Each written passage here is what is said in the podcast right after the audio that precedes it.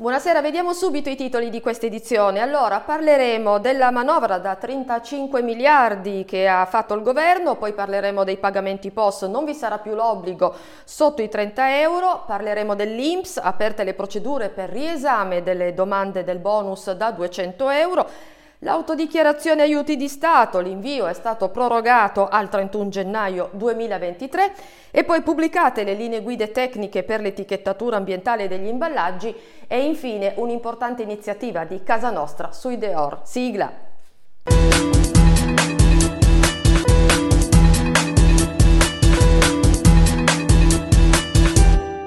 Buonasera. Come dicevamo nei titoli, il Consiglio dei Ministri ha varato la prima finanziaria del governo Meloni, 21 miliardi contro il caro energia, più di 4 per abbassare il cuneo fiscale per i lavoratori a basso reddito, scende lo sconto sui carburanti e sale il tetto al contante. Poche le novità rispetto all'ultima bozza, resta invariato l'aumento a 60 euro della soglia per accettare pagamenti in contanti, al centro però di un confronto con Bruxelles. Il governo lavora ad una possibile modifica della norma relativa anche ad opzione donna inserita in manovra. Per il resto viene confermato l'impianto da 35 miliardi di euro, tre quarti impegnati negli aiuti contro il caro energia, che taglia il reddito di cittadinanza, ma per gli otto mesi che gli restano lo rende cumulabile con i eh, lavori saltuari. Per commercio margini stretti, giusta la concentrazione delle risorse per il contrasto al caro energia in particolare attraverso il potenziamento dei crediti d'imposta finalizzati a mitigarne l'impatto sulle imprese.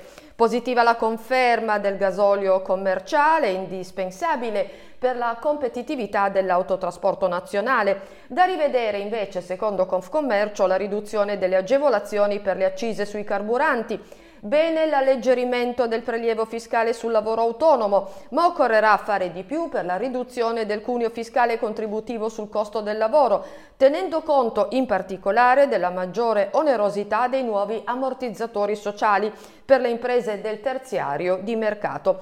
Questo era il commento di Confcommercio sulla manovra approvata appunto dal Consiglio dei Ministri. E parliamo dei pagamenti con i POS. La legge di bilancio 2023 in bozza prevede novità per i pagamenti e l'uso del contante con un tetto massimo a 5.000 euro. Ricordiamo che al momento vi è l'obbligo per tutti gli esercenti e commercianti che erogano prodotti e servizi da far pagare i clienti tramite POS, ad eccezione dei tabaccai per alcuni generi che con il precedente governo Draghi del 30 giugno 2022 sono divenute operative anche le relative sanzioni per chi non adempie. Ora con la bozza della legge di bilancio 2023 si dovrebbe prevedere un'eccezione all'obbligo di accettare carte bancomat anche per le transazioni inferiori ai 30 euro.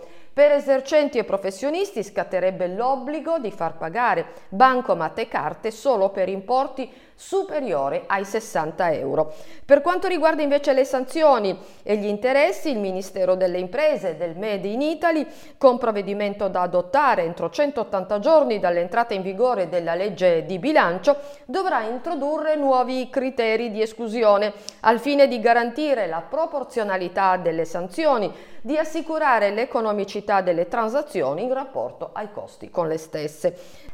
Nell'amore dell'adozione di tale atto vengono sospesi tutti i procedimenti e i termini per l'adozione delle sanzioni legate alla violazione dell'obbligo. Attenzione al fatto che con la stessa norma si dovrebbe prevedere l'aumento a 5.000 euro del tetto del contante. Anche in questo caso, tuttavia, occorre attendere l'approvazione della legge.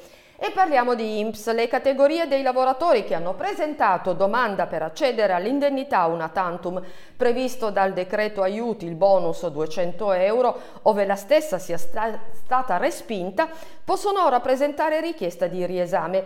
Lo fa sapere l'INPS con una nota. L'utente può presentare richiesta di riesame accedendo alla uh, sezione del sito da cui ha trasmesso la domanda indennità una tantum 200 euro. Per le istanze in stato di respinta, infatti, disponibile il tasto chiedi riesame che consente di inserire la motivazione della richiesta e attraverso la funzione allega documentazione eventuali documenti a supporto. L'INPS rimanda la consultazione della circolare 73-2022 e del messaggio 4314-22 per la verifica dei requisiti individuati dal legislatore per ciascun profilo fra i potenziali beneficiari. E in data 29 novembre le entrate prorogano la scadenza prevista per il 30 novembre dell'invio dell'autocertificazione aiuti di Stato Covid al 31 gennaio 2023. In particolare per garantire all'utenza la fruibilità dei servizi disponibili nel portale RNA, il nuovo provvedimento dispone le modifiche dei punti 2, 3, 2, 4 del provvedimento del direttore dell'Agenzia delle Entrate del 27 aprile 2022 prevedendo che la predetta autodichiarazione debba essere presentata entro il 31 gennaio 2023 anziché il 30 novembre 2022.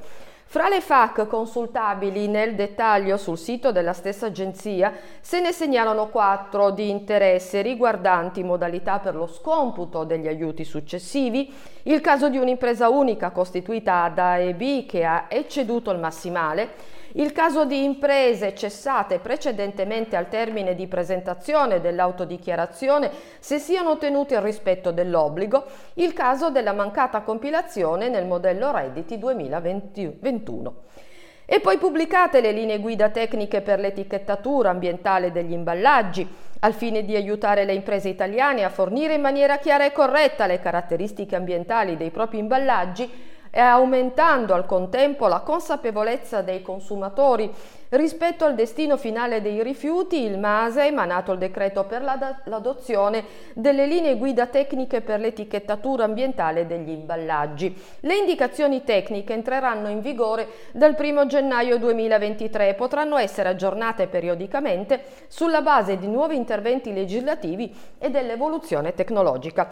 Più in particolare le linee guida sono il frutto del lavoro di un gruppo tecnico avviato dal CONAI, il Consorzio Nazionale Imballaggi, che per oltre un anno, d'intesa con il Ministero, ha raccolto le esigenze di tutti i settori produttivi e fornito supporto per l'implementazione di una normativa che ha come obiettivo primario quello di migliorare la qualità della raccolta differenziata degli imballaggi e aumentare la consapevolezza dei consumatori rispetto al destino finale di tali rifiuti. Le indicazioni in questione non si applicano ai farmaci e ai dispositivi medici per i quali la normativa di settore dispone di obblighi specifici, come chiarito dal Ministero nella recente risposta ad un'interpellanza. È possibile scaricare il decreto nel, nella mail che vedete in sovraimpressione.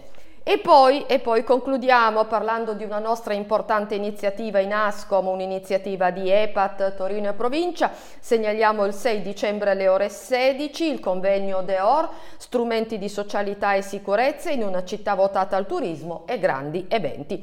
Dopo i saluti della Presidente Maria Luisa Coppa, interverrà l'assessore Paolo Chiavarino, Luciano Sbraga, vice direttore FIPE, Paola Virano, direttore divisione commercio e Alessandro Mautino, presidente EPAT. È tutto per quanto mi riguarda, vi faccio vedere ancora una volta il volantino di questa importante iniziativa e vi saluto e ci vediamo venerdì prossimo alle 19.30, non mancate, arrivederci.